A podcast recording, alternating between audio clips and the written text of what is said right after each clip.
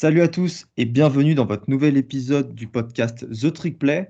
Euh, il me semble que c'est le 103e épisode et cet épisode est particulier puisque nous allons parler, nous allons résumer les finales de conférence. Euh, ça occupera la majeure partie euh, de ce podcast. Puis après, nous parlerons avec Valentin, qui est le seul présent avec moi aujourd'hui, du coaching carousel, du portail des transferts, un peu des playoffs, des trophées individuels. On fera aussi la preview de Army Navy qui va se dérouler. Hein. Vous savez, c'est le match qui ferme la saison régulière de college football qui aura lieu ce samedi à 21h. Puis on vous parlera un tout petit peu des balls. Bref, on a un programme plutôt chargé, Valentin. Je te propose de commencer euh, dès maintenant. Et on va commencer avec, euh, avec les conférences, en fait, les, matchs de conférence du Power 5. Euh, il y a eu un match vendredi soir à Las Vegas, à l'Allianz Stadium. C'était entre Oregon et Utah. Et Utah, a, explosé Oregon, en fait, pour la deuxième fois d'affilée quasiment. Ouais, exactement. Une grosse victoire, 38-10 euh, de Utah qui bah, qui a été faite sur la première mi-temps. Une première mi-temps marquée par les interceptions au nombre de 4 des deux côtés des équipes, donc de chacune.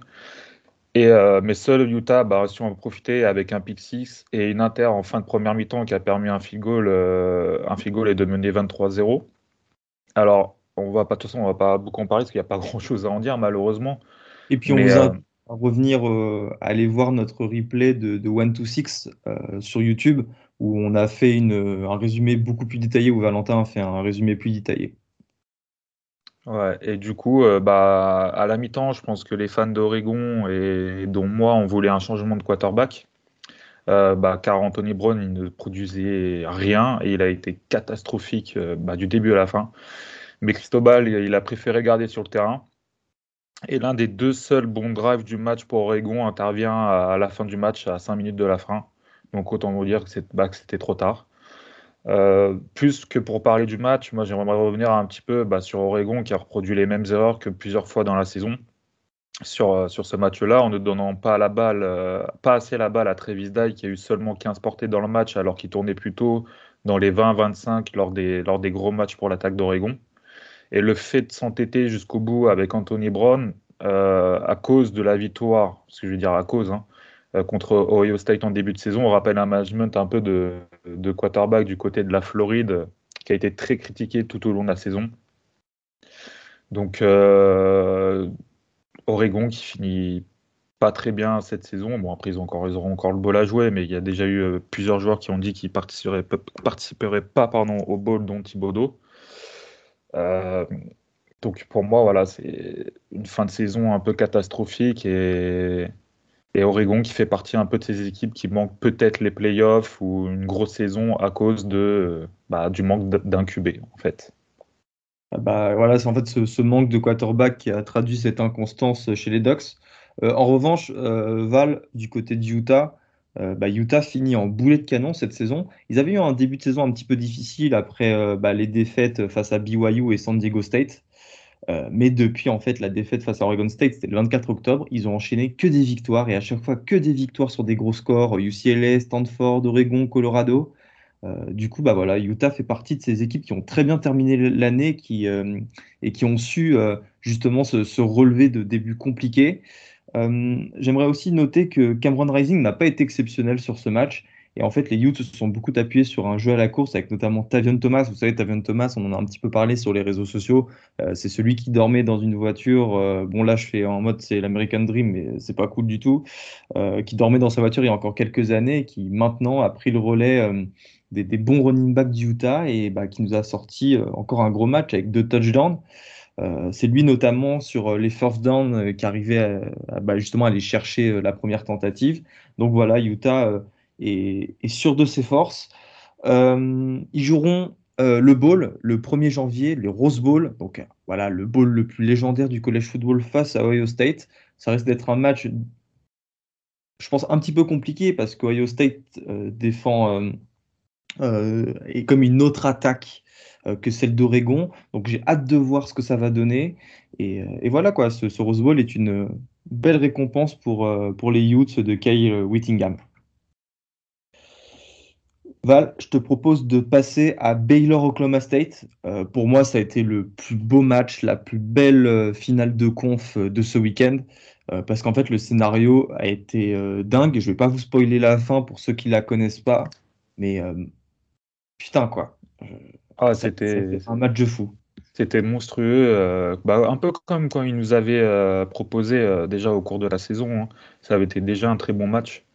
Et là, on aurait pu bah, s'attendre à un match tourné vers le jeu au sol, puisque c'est les deux forces des deux équipes. Mais les défenses bah, s'y étaient préparées, hein, comme on pouvait un peu se douter. Seulement 62 yards au sol pour Baylor et 70 pour Oklahoma, pour 1,9 yards de moyenne au sol pour Baylor et 1,8 pour Oklahoma. Donc, enfin, c'est strictement ridicule. Pour, alors qu'on connaît les, voilà, les running backs comme Abraham Smith, euh, Tristan Ebner ou euh, Jalen Warren du côté d'Oklahoma State. Donc ça s'est plutôt joué sur la passe. Et malheureusement, bah, pour euh, Oklahoma State, ils ont un quarterback. Voilà, encore une fois, euh, quand on parle de quarterback, euh, Spencer Sanders qui envoie, je crois, 4 inters dans le match, mais on va y revenir. Bah, qui a lancé, j'ai vu 46 ballons, C'est énorme pour ouais, comme ça. C'est ça. Mais de toute façon, c'est un peu ça, là, c'était un peu sur tous les matchs, notamment Bama, Georgia, Baylor, Oklahoma et Oregon, Utah, ça a été un peu des équipes qui étaient plutôt tournées vers le jeu au sol et qui ont dû lancer un peu plus que d'habitude. Et bah, malheureusement pour les QB, ça s'est mal passé. Mais pour ce match-là, bah, Tristan Ebner, euh, un peu mon petit chouchou, bon, là, c'est pas un, excellent running back, mais c'est un très bon euh, retourneur. Et sur le premier drive de Baylor, il fumble et Oklahoma n'en sort que 3 points. Euh, ça aurait pu mettre un coup de massue, je pense, d'entrée à Baylor, surtout que sur le drive suivant, Baylor fait un flux and out. Donc c'est un peu dommage de ce côté-là. Mais du coup, Oklahoma a bah, un, certain Spencer Sanders dans son équipe et se fait intercepter deux fois sur les deux drives suivants, alors que Baylor, eux, concrétisent ses, bah, turnovers en touchdown, avec un, un Blake Chapin et un play calling absolument euh, parfait dans, dans, la première mi-temps. Il a été euh, exceptionnel, euh, Blake Chapin. Il n'a pas, loupé, pas loupé une seule passe, non, sur la première mi-temps Ouais, c'est ça, il finit à 15 sur 15 à la mi-temps. Chapin est un freshman. Il a remplacé au pied levé euh, Jerry Bohannon. Je crois que c'est son deuxième match où il start, euh, Valentin. Troisième. Troisième. Enfin voilà quoi, une, franchement, une maîtrise totale. Il a, comme tu le dis, sur les touchdowns qu'il a envoyés, c'est des magnifiques touchdowns quoi, des, celui pour Thornton, absolument, euh, enfin lancé absolument parfait. Enfin, derrière l'épaule, parfait. Ouais. ouais non, mais c'était, c'était assez dingue.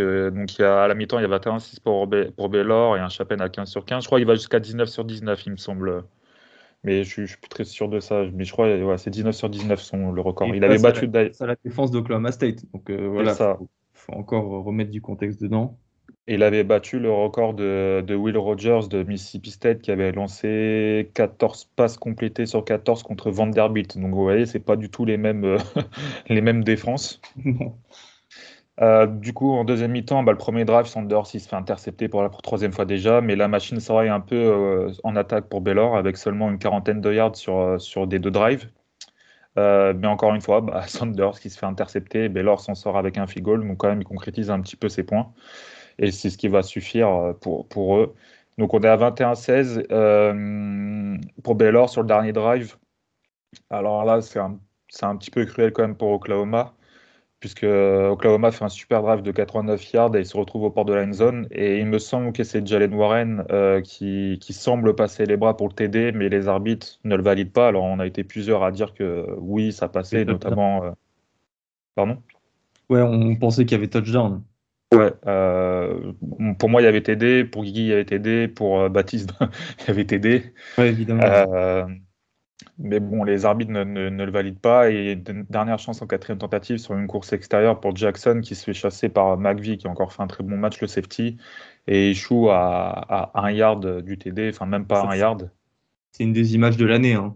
Euh, ça mm. nous rappelle un petit peu l'an dernier, euh, je crois que c'était Indiana face à Penn State, euh, sur la dernière action du match, quand Michael Penix justement, lui réussit à, aller chercher le touchdown, mais euh, là, ça s'était joué à quelques centimètres l'année dernière. Et bah là, ça a été le contraire, quoi. Ça s'est joué à quelques centimètres, sauf que euh, c'était les centimètres du mauvais côté. Donc, bah, Oklahoma State ne marque pas le touchdown et Baylor remporte le match 21 à 16. voilà, donc un match, une finale de conférence qui se joue sur, sur une quatrième tentative à 1 yard, à 1 yard de la end zone. Voilà, ça a été un goal line stand magnifique. Et aussi, je crois que Val, il faut préciser que bah, les quatre tentatives d'Oklahoma State pour marquer, celles que, dont, dont, tu parles, étaient dans les trois yards à chaque fois de la défense des Bears. Donc pendant quatre fois, même une cinquième fois, parce qu'il y a eu un flag juste avant sur une, sur une passe, euh, une interférence de passe. Mm. Euh, donc voilà, Baylor a réussi cinq fois d'affilée à empêcher Oklahoma State de faire un yard à la course pour juste aller marquer ce touchdown. Et quand on sait la puissance quand même de ce jeu au sol euh, d'Oklahoma State, bah, c'est une vraie prouesse. Et j'ai envie de dire bah, que c'est une hyper mérité pour Baylor qui termine vainqueur de la Big 12. Euh, voilà, qui, qui, a réussi cette année, en fait, qui a, qui a battu tous ses opposants. C'est mérité au final. Ils ont battu Oklahoma State maintenant, ils ont battu Oklahoma il y a euh, il y a deux ou trois semaines. Donc voilà, les Bears de Dave Aranda euh, remportent pour la première fois depuis longtemps, je crois, ce titre. Et ça leur permet de se qualifier pour un bowl. Un bowl qui te concerne, Val aussi, puisque ce sera le Sugar Bowl face à Ole Miss. Pour rappel, le Sugar Bowl voit euh, la meilleure équipe de la SEC affronter la meilleure équipe de la Big 12. Euh, bon, évidemment, la meilleure équipe de la SEC, c'est Alabama, mais euh, ça prend la première équipe qui n'est pas qualifiée pour les demi-finales de playoff. Ouais, ça va être un, super match et, et une bonne confrontation. Attaque d'Olmis, normalement, où il y aura tous les blessés qui sont revenus et bah, contre la super défense de Baylor. Donc j'ai hâte de voir ça. À propos de SEC, le deuxième gros match euh, de la soirée, c'était Georgia contre Alabama au Mercedes-Benz euh, Stadium d'Atlanta, où euh, Bama, un peu contre, bon pas contre toute attente, parce qu'on sait que Bama c'est l'équipe qui peut battre tout le monde tout le temps, bah, le, Crimson Tide a battu Georgia sur le score de 41 à 24 alors qu'ils étaient pas favoris. C'était la première fois depuis, depuis, près depuis près de 90 matchs. Euh, là aussi, euh, Val, bah, masterclass euh, de Nick Saban. Hein. bah oui, qu'est-ce que tu veux dire d'autre Quand tu as, des coachs comme Saban dans ton équipe, bah tu faut s'attendre à ce genre de, performance. Alors honnêtement, on avait un peu parlé. je pense qu'il n'y a personne qui pouvait donner ce score-là. Euh, et, voilà, la défense de Bama, elle a complètement shutdown le jeu au sol de Georgia et obligé Bennett à lancer 48 fois dans le match, alors qu'il n'avait lancé que 4 fois dans la saison, plus de 20 passes. Euh, il me semble qu'en plus, le maximum, c'était contre Auburn, il avait lancé 29 passes, mais tout le reste, était genre 20, 20 et 21 passes. Donc il a doublé, en fait, son, il a doublé ses, lancers en, un match. Euh, là, il a aussi shutdown globalement la défense de Georgia, puisqu'il n'y a eu aucun sac d'encaissé, seulement 4 plaquages pour perte. Mais il euh, faut aussi euh, tirer notre chapeau à Brassion qui a fait un gros travail en sortant, en sortant rapidement de la poche quand, quand il le fallait, quand, quand la O-line prenait un peu l'eau. Euh, et puis bah, pour un peu revenir sur, sur Saban et la masterclass, surtout dans le, dans le play calling offensif, bien aidé bah, du coup par une grosse performance de Brassion qui envoie 421 yards pour 3 TD. Euh, Young qui a été globalement très clutch pendant tout le match. Euh, en témoigne un peu le dernier drive de la première mi-temps où il fumble et il récupère le ballon quand même pour, pour prendre le first down. Et derrière, il envoie une très grosse passe. Genre, je sais plus c'était pour qui, mais après, il marque un TD au sol. C'était pour Mechi, non? Avant que justement. il me semble, ouais. Il me semble. Et du coup, ça fait que Bama, mène 24-17 à la mi-temps et on la balle au retour des vestiaires. Et au retour des vestiaires, touchdown d'entrée de Bama sur une passe de 55 yards pour Jameson Williams. Le receveur qui sort encore bah, un match extraordinaire à 184 yards et 2 TD. Alors moi, j'attends toujours qu'il y ait un foutu corner qui se mette en presse euh, sur lui, parce que si tu laisses de la vitesse, si tu, le laisses passer euh, derrière toi, c'est mort. Tu peux plus rattraper. Il court à une vitesse, c'est affolant. Euh, donc on y reviendra, on y reviendra peut-être un peu après pour le match contre Cincinnati, mais j'espère que Sauce Garner se mettra un peu plus en presse contre lui pour voir ce que ça peut donner euh, un peu plus, euh, pour le mettre un peu plus en difficulté. Pour revenir en match, bah, là, commence, là commence la descente aux enfers hein, pour les Bulldogs qui sont interceptés sur leurs deux prochains drives, dont un pick six ce qui montait le score à 38-17 au début du quatrième quart-temps. Donc même si Georgia ils reviennent de, juste derrière avec un, touchdown, bah, le mal est fait et, c'est fini. Quoi. je trouve qu'en attaque, euh, il y avait juste un duo qui se démarquait, c'était Bennett Bruce Bowers, le tight end true freshman. Et mis à part ça, quoi, bah, il lançait le ballon à personne d'autre. Euh, ouais, bah, Ronnie bah, Back, on ne sait pas. ça s'est joué littéralement. en fait, limite de cette seconde mi-temps, hormis la domination de Bama évidemment, on retient Bruce Bowers. c'est Brock Bowers, mais bon, c'est pas grave. C'est Bruce ou Brock? Ah, c'est Brock, pardon. Brock, ouais, mais c'est pas grave.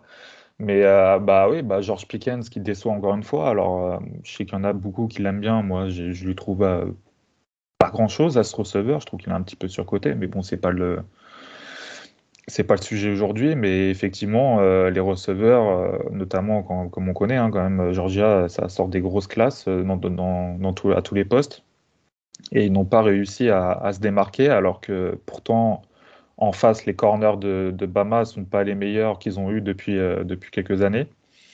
Donc c'est Brock Bowers qui a sorti son épingle du jeu, voilà, qui est, freshman en plus, le tight end. Enfin, il est vraiment monstrueux. Il sort une saison là, je crois qu'il a 730 yards, un truc comme ça. Enfin, c'est absolument incroyable.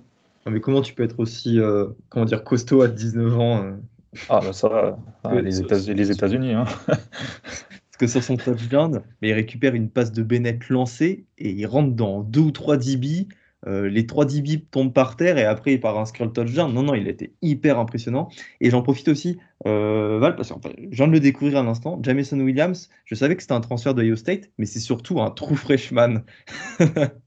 Donc voilà, on va avoir le droit à, Brock Bowers et euh, Jamison Williams pour les trois prochaines années. non, Jamison Williams, c'est un junior. non, moi je vois qu'il est classe 2021. Hmm, non, c'est un junior. 100% sûr. Ah ouais? Ouais. Parce que là, je suis sur son office. Parce que justement, il n'avait pas joué pendant deux ans à, à, Ohio State. Ah ouais? Ok. Euh, c'est un, junior, il peut se présenter dès cette année à la, à la draft. Ah ouais, t'as raison. Ah, ça fait pas de bon, pas grave. On verra au moins euh, Brock Bowers euh, quelques années. Oui, ça oui. Bah, du coup, bah voilà pour ce match qui, qui, a remis les pendules à l'heure, on va dire. Ah, voilà, c'est ça en fait c'est Nick Saban qui, a encore montré que c'était lui le meilleur et que Kirby Smart euh, n'était pas encore euh, un coach de son acabit. Et encore euh, une fois, juste pour revenir, hein, bah, alors on sait qu'ils peuvent gagner avec Stenson Bennett, mais Stenson Bennett ne peut pas faire gagner Georgia. Et on en revient toujours au même problème de bah, il faut incuber pour gagner les matchs. quand tu arrives en playoff, il faut, ou porte du playoff, il faut incuber. Et on n'a pas vu JT Daniels, hein, il a quand même gardé Bennett alors que Daniels était était, était là et on le voyait sur, euh, sur la sideline. Donc, euh, descente aux enfers aussi pour, euh, pour Daniels, hein, qui n'a pas joué du tout de l'année, je crois, ou très peu. Bah, c'est intéressant parce que, comme tu l'as dit tout à l'heure, en fait, ce sont les défenses qui ont dominé ces finales de conférence.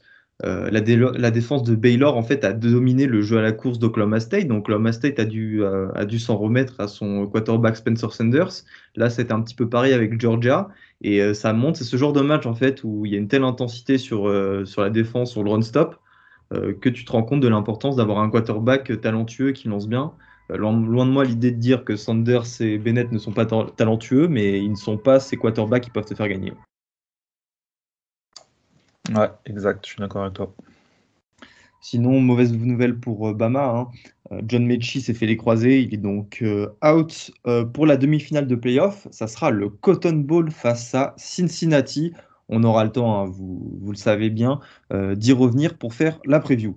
Du côté de l'ACC, il y avait une finale inédite entre Pittsburgh et Wake Forest, et ce sont les Panthers qui se sont, sont affrontés, non pas du tout, qui l'ont remporté 45 à 21. Euh, c'était d'ailleurs bah, une finale où euh, c'est la première fois qu'il n'y avait pas d'implication pour les playoffs. Euh, chaque année maintenant, depuis 10 ans, bah, ça concernait Florida State ou Clemson. Donc la finale était quand même, à dire, était pleine d'enjeux. Et voilà, bah, Pitt a facilement remporté ce match, même si le début a été un petit peu compliqué. il faudrait se mener 21-14 à la mi-temps. Et après, bah, Kenny Pickett et, et, sa bande bah, ont commencé à, à, dérouler. Euh, c'est un match notamment qui a été marqué par son fake slide. C'est une image qui a fait beaucoup le tour des réseaux sociaux où en fait Piquet sur une course mime, euh, mime le, fait d'aller au sol. Et euh, forcément, bah, les défenseurs de Wake Forest s'arrêtent et après, il, repart, il, remet, il la marche en avant pour aller inscrire le touchdown.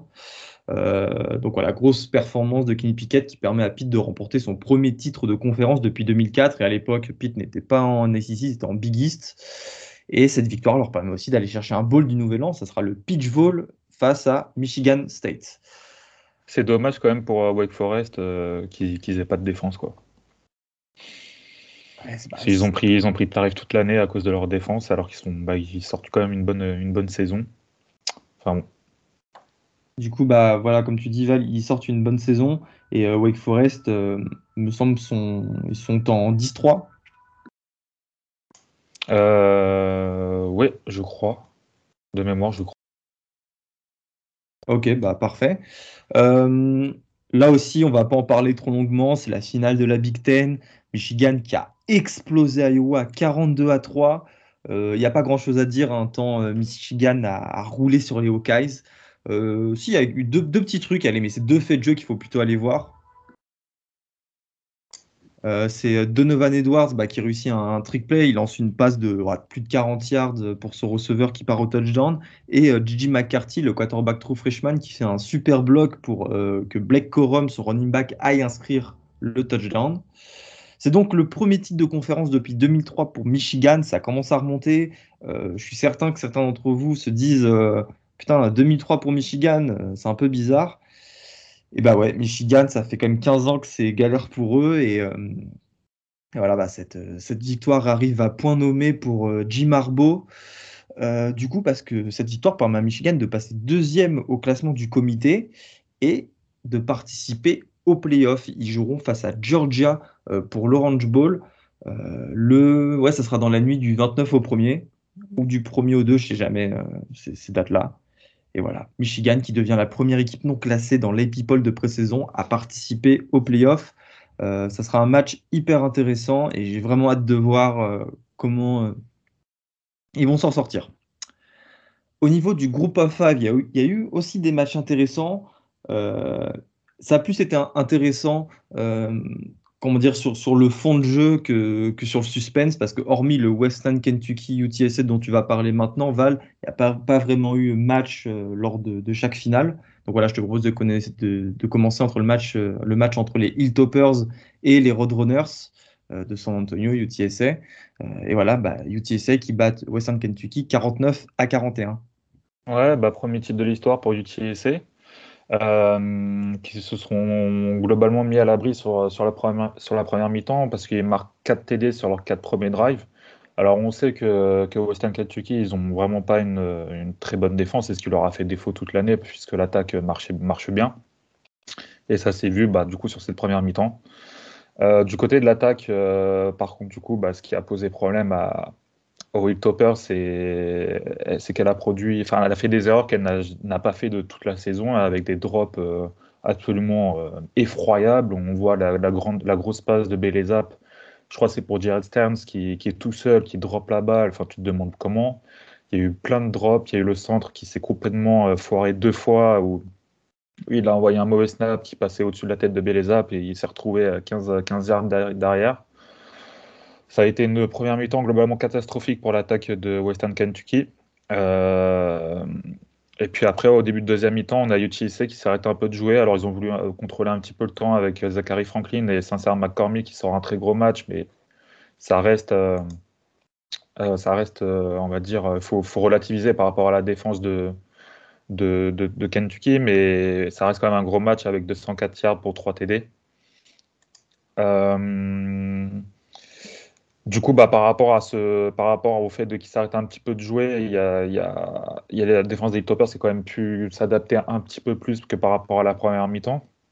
Même si le defensive end, un des seuls joueurs de la défense de Western Kentucky qui, est valable, D'Angelo Malone, a été plutôt bien géré par le left tackle euh, Burford de, UTSA.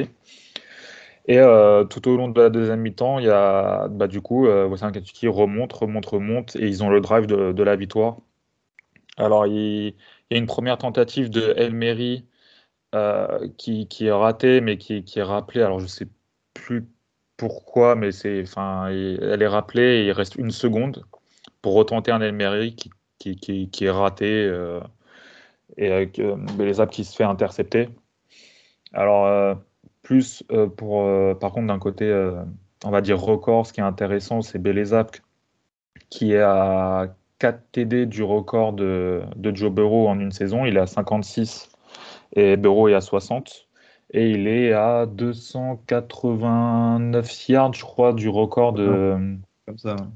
du QB de Texas Tech. Alors, j'ai plus son nom, euh, mais c'était il y a longtemps. J'ai le nom aussi, mais euh, bref. euh, on- C'était il y a longtemps. Enfin, voilà. Donc, à mon avis, Belezab qui va, qui va craquer le record de Burrow, enfin, les deux records euh, au, au bowl, au prochain bowl. euh.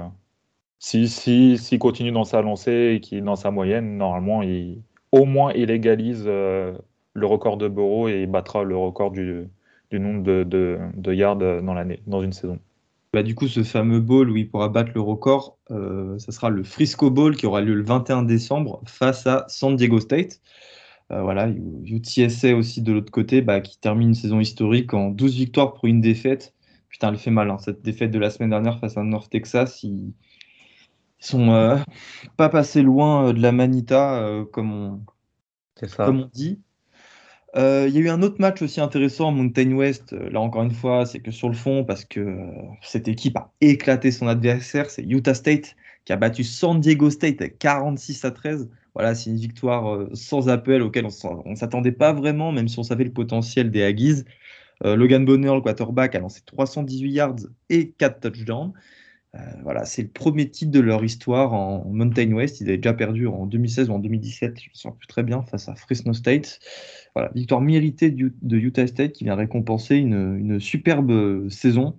Une saison hein, qui, termine avec euh, 10 victoires pour 3 défaites. Houston-Cincinnati, on va terminer le résumé des matchs avec cette euh, grosse affiche, euh, puisque Cincinnati a battu les Cougars 35 à 20. Euh, pourtant, ce n'était pas gagné à la mi-temps. Cincinnati menait que de 1 poids, il y avait euh, 14 à 13. Alors, on a cru à ce moment au show qu'on s'est dit non, putain, Cincinnati, après cette saison, après tous les espoirs, après euh, toute cette hype, euh, tu, tu, vous pouvez pas nous faire ça. Mais dans les cinq premières minutes de la seconde mi-temps, ils ont inscrit 21 points et à partir de ce moment-là, bah, Houston n'est jamais revenu.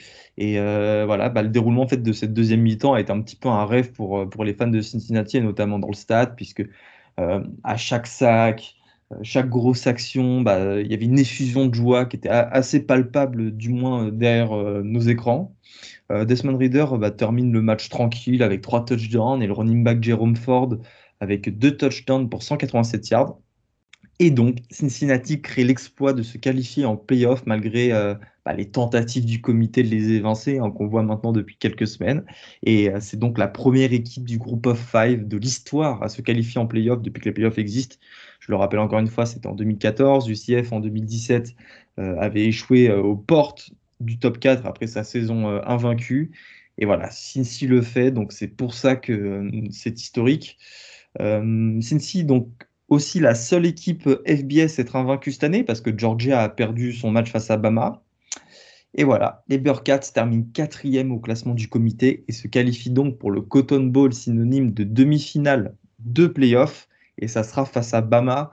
Euh, Val, j'ouvre un petit débat euh, parallèle, c'est pas vraiment un résumé. Tu vois comment euh, ce match face, à, face au Crimson Tide? Hmm, bah, malheureusement, je pense qu'ils vont prendre tarif. Euh, ce qui serait pas, euh, enfin, ce serait pas honteux, on va dire. Mais j'espère pour eux qu'ils vont quand même pas le prendre, qu'ils vont un, mini- un minimum rester, euh, rester au contact de Bama. Et surtout, j'espère que euh, qu'ils vont faire des ajustements par rapport à Jameson Williams, parce que pour moi, avec- si tu bloques Jameson Williams, tu bloques une grosse partie de l'attaque de Bama. En Et presse, bah, en plus que John Mechie n'est pas là, donc euh, ouais. C'est ça. Donc après, bon, ils vont nous ressortir un 5 étoiles freshman. Ça, euh, voilà. Mais je pense que Jameson Williams est, est très bien utilisé par Saban, mais je trouve que les défenses ne font pas, euh, ne s'adaptent pas à lui et bah, ça a en créé des, des matchs à plus de 150 yards à chaque fois. Donc Ah, on ça- va voir, ça risque d'être un beau match-up euh, attaque-défense. euh. Puis un beau match-up de coach entre Saban et Luke Fickle. Mm. J'ai vraiment envie de voir Cincinnati gagner. Non pas que j'aime pas Bama. Euh, ouais, je la place comme ça. Bama, c'est une équipe que, enfin, j'apprécie parce que je les respecte en fait. Je peux, je peux que m'incliner devant cette équipe. Tu, veux dire quoi? Ils gagnent tous les ans, mais ils gagnent tous les ans parce que évidemment ils recrutent bien, mais Saban il est tellement fort, il arrive tellement à, à- à extir- à extirper le meilleur de ses joueurs que, bah, en fait, j'ai que du respect. Je peux, je peux rien dire de plus. Voilà. Bref, on va passer au coaching carousel. Bah, là encore, euh, on a déjà eu une première salve euh, de coach euh, de changement de, de, poste qui a été incroyable. Et là, la deuxième a commencé il y a quelques jours, avec notamment Brett Venables qui devient le nouveau coach d'Oklahoma. Euh, lui, il avait été, bah, c'était le coordinateur défensif de Clemson. Il avait été assistant dans les années Bob Stoops. Bref, c'est un mec qui a gagné, mais je crois 200 matchs.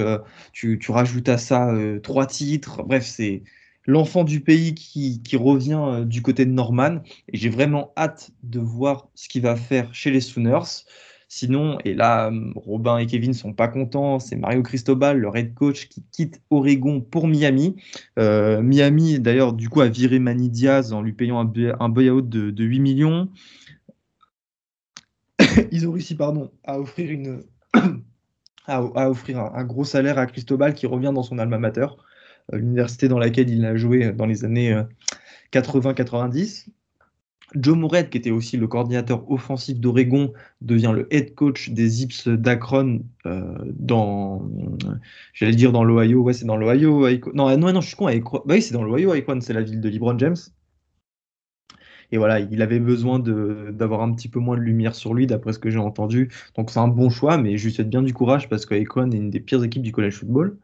Et là aussi, c'est un, truc, bah, une nomination qui a fait un petit peu euh, débat. C'est Jay Norvell, le head coach de Nevada, qui est parti du côté de Colorado State en Mountain West. Euh, on savait que Norvell était, voilà, il faisait partie de ces candidats quand même pour des postes plus, pour des, euh, qu'est-ce que je dis moi, pour des postes plus importants comme celui de, Washington ou même du USC. Il y a eu des rumeurs à un moment, c'était impossible. Mais voilà, c'est un coach qui a quand même une, belle trempe. Et là, il a atterri à Colorado State. Alors, ne vous franchement, ne vous y méprenez pas. Euh, s'il est à Colorado State, c'est parce que Colorado State est l'équipe la plus riche de, la MAC. Ils ont un nouveau stade, ils lui ont proposé 9 millions sur 5 ans. Euh, c'est deux fois plus que euh, ce que Nevada lui proposait. Et il aura à disposition bien plus de moyens pour réussir. Louisiana aussi, un nouvel head coach, un enfant du pays, un nom bien cajun, Michael Desormeaux. Et aussi Valentin, ça, je pense que content, c'est euh, Kitley, le coordinateur offensif de, euh, de Western Kentucky, hein, celui qui développe Bailey Zapp, qui revient à Texas Tech. C'était le graduate assistant à, l'époque de Patrick Mahomes. Et, ça, je pense, lui qui s'occupait de, Mahomes. Ouais, bah c'est lui qui s'occupait de Mahomes hein, à, l'époque, même s'il était que graduate, c'était lui qui, qui, était entre guillemets QB coach.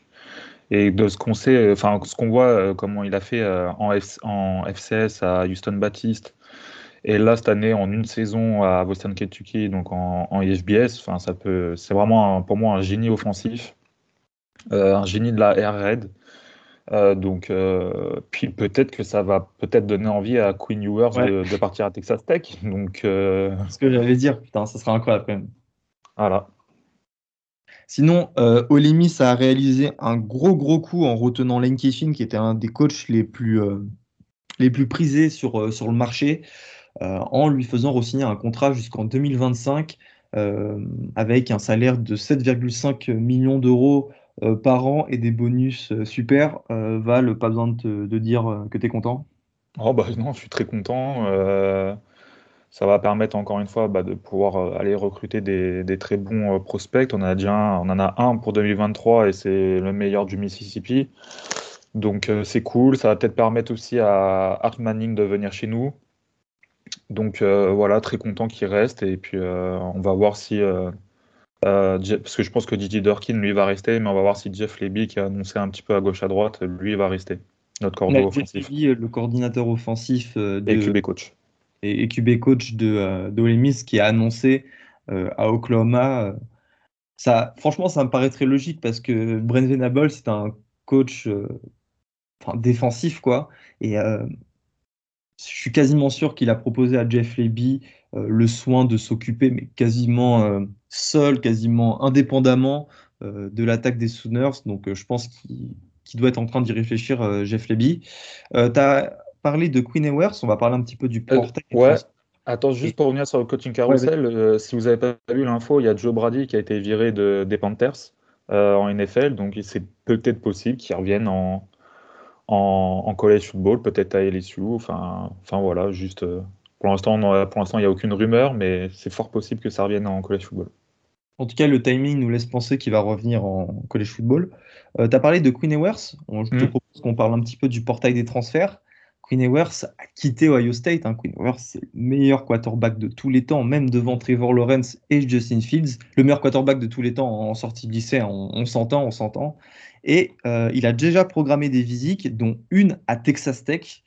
Euh, voilà, Quinn Ewers, euh, un, mec qui pourrait jouer dans toutes les powerhouses du, du college football, visite Texas Tech. Moi, j'ai envie de dire que c'est super cool parce que ça, ça permet de d'éparpiller un petit peu les talents NCA, c'est ce que je demande. Donc voilà, on va suivre ça de très près. Euh, il y a, moyen qu'il y ait un Texas Tech. Hein. Parce que quand tu vois qu'il quitte, ah, en fait, il quitte Ohio State à cause de Stroud qui s'est pas raté, donc qui va jouer encore un ou deux ans. À Texas, tu as quand même euh, Thompson et, et euh, Cards, c'est son nom. Ouais. bon, même s'il y en a forcément un qui va bouger, peut-être pas les deux. Et à Texas Tech, bah, la place est libre. Donc, euh, puis avec l'arrivée de Kitley, moi, putain, je mets, je mets un bon billet quand même sur Texas Tech. Hein.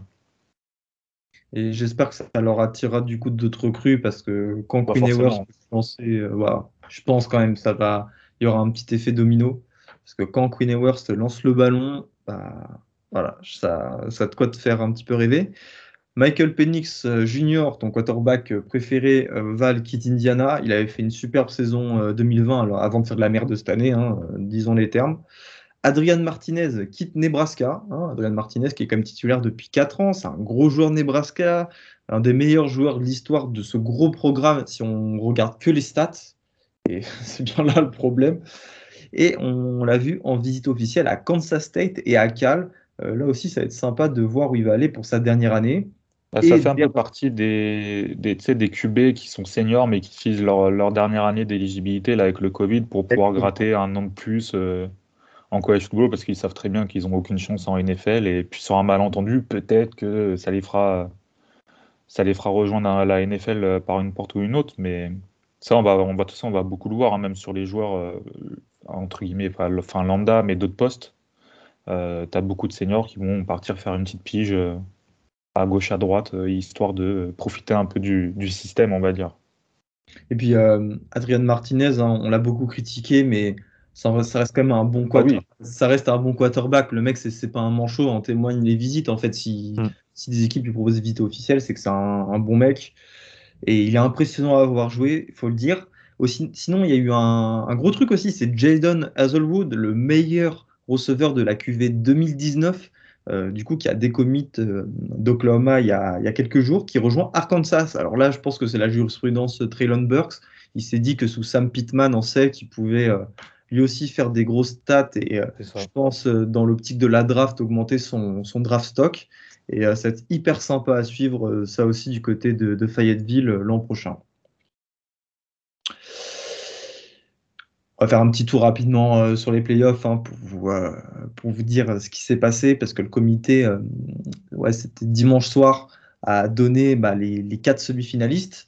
Bama se retrouve premier, Michigan deuxième, Georgia troisième et Cincinnati quatrième. Ça veut dire qu'on aura le droit à un Cotton Bowl, donc la première finale entre le premier Bama et le quatrième Cincinnati, et la deuxième demi-finale qui comptera pour l'Orange Bowl entre Michigan et Georgia, Michigan deuxième et Georgia troisième.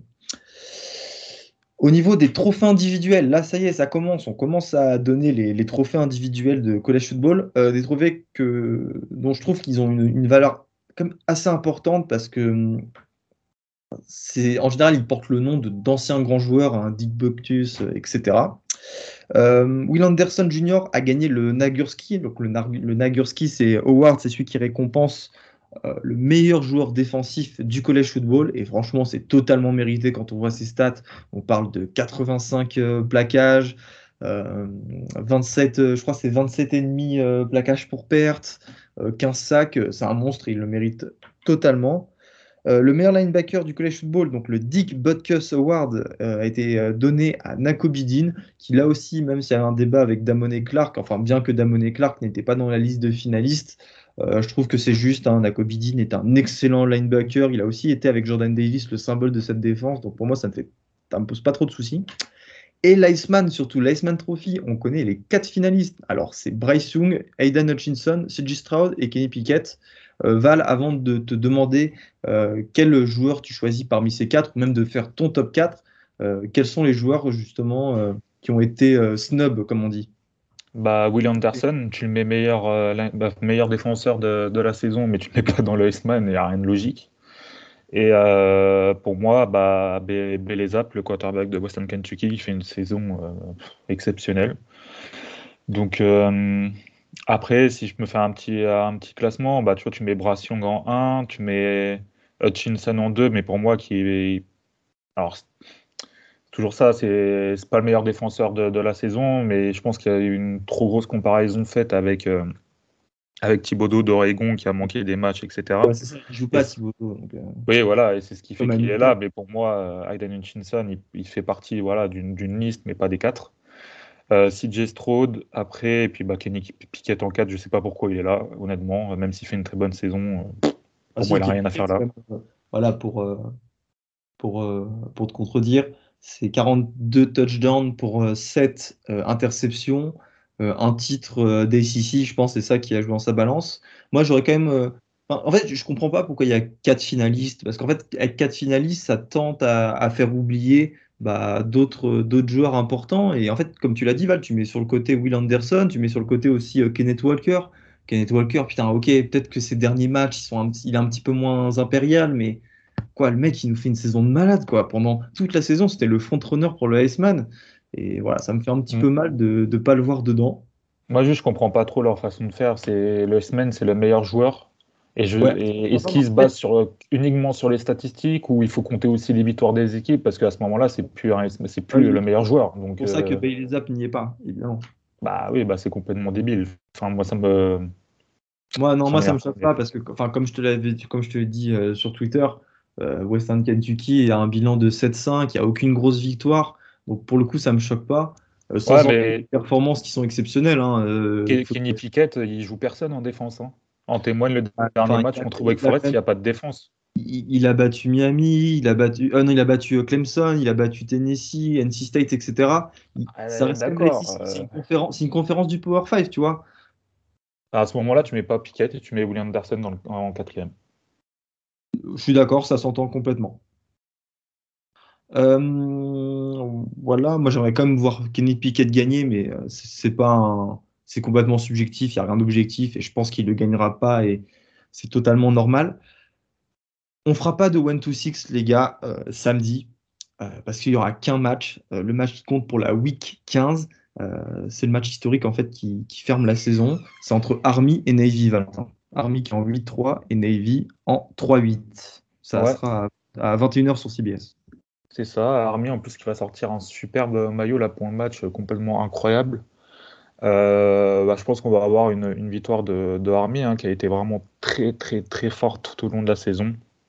Elle a un peu annoncé au début de l'année parce qu'ils ont, ils ont des classes de commit euh, sur l'année dernière, cette année, la saison d'après, je crois que c'est les meilleurs commits qu'ils ont eu euh, de tous les temps. Et ça se ressent un peu sur le terrain avec des très bons joueurs, des super seniors en plus, ils sont là depuis un petit moment. Je pense notamment à l'espèce de. Enfin, je pense qu'il est fullback, il est utilisé en, tant que fullback. Je pense qu'on risque de voir. Après, ça, voilà, ça reste un match de rivalité, etc. On connaît ce que ça peut faire un match de rivalité, mais logiquement, Army devrait euh, s'imposer plutôt tranquillement et bah, terminer cette super saison pour eux sur un bilan de, un bilan de 9-3 et Army est fait favori de 7,5 points. Et sinon, hormis le match, hein, parce que ce sera de la triple option, hier il y avait euh, Buffalo, euh, Patriots et les Pats sont lancés que 3 ballons. Attendez-vous aussi dans ce match à avoir des, stats similaires. Hein. Ça, va que jouer à la course, mais c'est un match qui vaut le détour parce que c'est pour les Américains euh, la plus grande rivalité du collège football. il y, aura le président qui vient. Voilà, il y aura le président des États-Unis. Il y a quand même un spectacle avec, avec les armées américaines. Euh, ça reste un truc à, voir. À la fin, les, deux, euh, les deux académies chantent l'alma mater de leur université. Donc voilà, ça fait quand même partie du folklore du collège football et ça vaut le détour. On termine euh, Val sur les balls. Hein. On va quand même vous énoncer quelques petits balls, mais ça, je vous préviens tout de suite. On vous fera des épisodes preview de tous les balls. J'espère, je pense qu'on en fera deux, un pour les balls du Nouvel An et un pour les autres balls. En bowl du Nouvel An, le Peach Bowl verra s'opposer Michigan State et Pitt. Le Cotton Bowl, donc la première demi-finale, Alabama et Cincinnati. L'Orange Bowl, Michigan et Georgia, c'est la deuxième demi-finale. Le Fiesta Bowl, un TTP Bowl comme on dit, euh, entre Notre-Dame et Oklahoma State, ça aura lieu du côté de Glendale dans l'Arizona. le Rose Bowl à Pasadena entre Ohio State et Utah, et le Sugar Bowl Valentin entre ton équipe d'Ole et Baylor. Euh, sinon, pour les autres bowls, il y aura, franchement, je trouve qu'il y a des affiches hyper intéressantes cette année, avec notamment pour le Citrus Bowl un Kentucky-Iowa, un Outback, un Outback Bowl entre Arkansas et Penn State. Celui-là, je vais le regarder à coup sûr. Le Gator Bowl, le Tax Layer Gator Bowl entre Texas AM et Wake Forest. Euh, il y a le Pinstrip Bowl qui va se jouer euh, dans le stade des Yankees entre Virginia Tech et Maryland, le Cheez Bowl entre Iowa State et Clemson, l'Alamo Bowl l'Alamo Dome, Dome, qu'est-ce que je dis la Dome, n'importe quoi, l'Alamo Dome entre Oklahoma et Oregon, le Dukes Mayo Bowl entre UNC et South Carolina, bref, il y a plein de matchs comme ça hyper intéressants. Je vous invite à aller voir notre compte Twitter où on a, on a fait la liste de, de tous ces, ces bowls-là. Et euh, moi, j'ai pour habitude de dire que c'est la meilleure période de l'année en college football, peut-être pas en, niveau de jeu, mais parce qu'en fait, du 17 décembre jusqu'au euh, du 17 décembre pardon jusqu'au 1er janvier, il y a 43 bowls et ce tous les jours. Il n'y en a aucun qui se chevauche, donc tu peux potentiellement regarder tous les matchs. Euh, je pense c'est ce que je vais faire, bon, hormis les quelques-uns, par exemple là, le, je vois le, Army Missouri qui me donne pas du tout envie, mais euh, voilà, c'est une période super sympa, euh, c'est hyper comfy de regarder ces matchs, tu te mets dans un plaid, chocolat chaud en hiver, avec un peu de chance il y a de la neige, c'est, ça fait partie des, des, moments cool de la saison. Donc voilà, hâte de regarder ces matchs et surtout de vous en parler dans les prochains épisodes et dans les prochains live Twitch. À propos de live Twitch, il y a Robin et Kevin qui seront en live vendredi à 19h. Ils feront un point sur la situation d'Oregon avec le départ de Mario Cristobal pour Miami. Ils évoqueront les potentiels candidats, euh, les Chip Kelly, euh, Robin il rêverait de Joe Brady, bref, tous ces mecs-là. Et voilà, je crois que j'ai tout dit, Valentin. Dis-moi si tu as des choses à rajouter, euh, je sais pas, sur des joueurs, je sais pas, un joueur qui t'a impressionné ce week-end. Bah... Bah, le ball, euh, pour moi, le, puis, enfin, je dis pas ça parce que c'est le mien, mais je pense que le, peut-être le plus beau ball à voir, c'est celui de, entre Baylor et Ole. Euh, si tous les joueurs euh, y sont, parce que c'est toujours le problème des balls avec tous les candidats à la prochaine draft qui, bah, qui, veulent pas se blesser, puisque ça ne compte pas vraiment dans la saison. donc après, j'espère que globalement, toutes les stars vont, vont, y être. Alors on sait que voilà, Thibaudot n'y sera pas, par exemple. Après, j'en ai vu un autre, mais je sais plus c'est qui. C'est, euh, je crois, Bonito de Oklahoma. Oui, Bonito, voilà. Les, quarterbacks, ils vont tous. Euh, Matt Corral, il sera, j'en suis, enfin, j'en suis. Oui, ça c'est sûr. Du Nouvel An. Euh, en général, c'est les joueurs qui sont quand même soumis au risque de blessure, hein, les receveurs, les safety, les linebackers. Eux, ils préfèrent laisser la place dans l'optique de la draft. Mm. Donc du coup, bah voilà, Val, on a, on a terminé. Euh, merci à vous, auditeurs, de, nous avoir écoutés. Euh, c'était euh, super sympa cet épisode en duo. N'hésitez surtout pas à nous poser des questions. On est là pour ça. Maintenant, on a plutôt de trucs à faire. Donc voilà, n'hésitez pas à nous poser des questions, que ce soit sur le scouting. Valentin vous, vous répondra avec plaisir et Baptiste ou moi, par exemple, ou Elio sur, sur d'autres sujets. Euh, voilà, on vous dit à la très prochaine, restez connectés, on va faire euh, des épisodes un petit peu pour, euh, pour préparer cette post-saison qui s'annonce superbe. Salut Valentin. Salut, salut Gus, salut tout le monde.